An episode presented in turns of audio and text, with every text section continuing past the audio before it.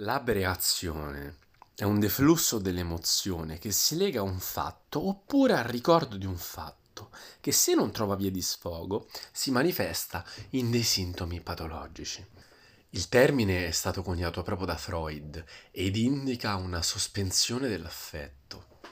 Infatti, per definire l'abbreazione è innanzitutto importante se si sia reagito energicamente o no all'evento impressionante. Per reazione si intende tutta la gamma di riflessi volontari e involontari con i quali gli affetti si scaricano. Ora, se questa reazione avviene in misura sufficiente, una gran parte dell'affetto scompare. Il nostro linguaggio conferma questo fatto di osservazione quotidiana mediante alcune espressioni entrate di consueto nei nostri termini linguistici, come ad esempio scaricare il rancore oppure sfogarsi con il pianto.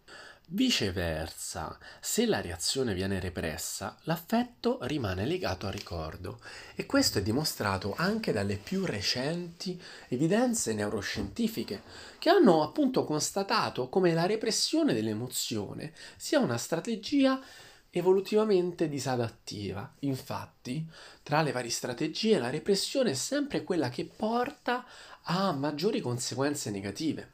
Inoltre, il tentativo di repressione di un ricordo con un'emozione negativa associato rende sì che il ricordo permanga più a lungo nella memoria.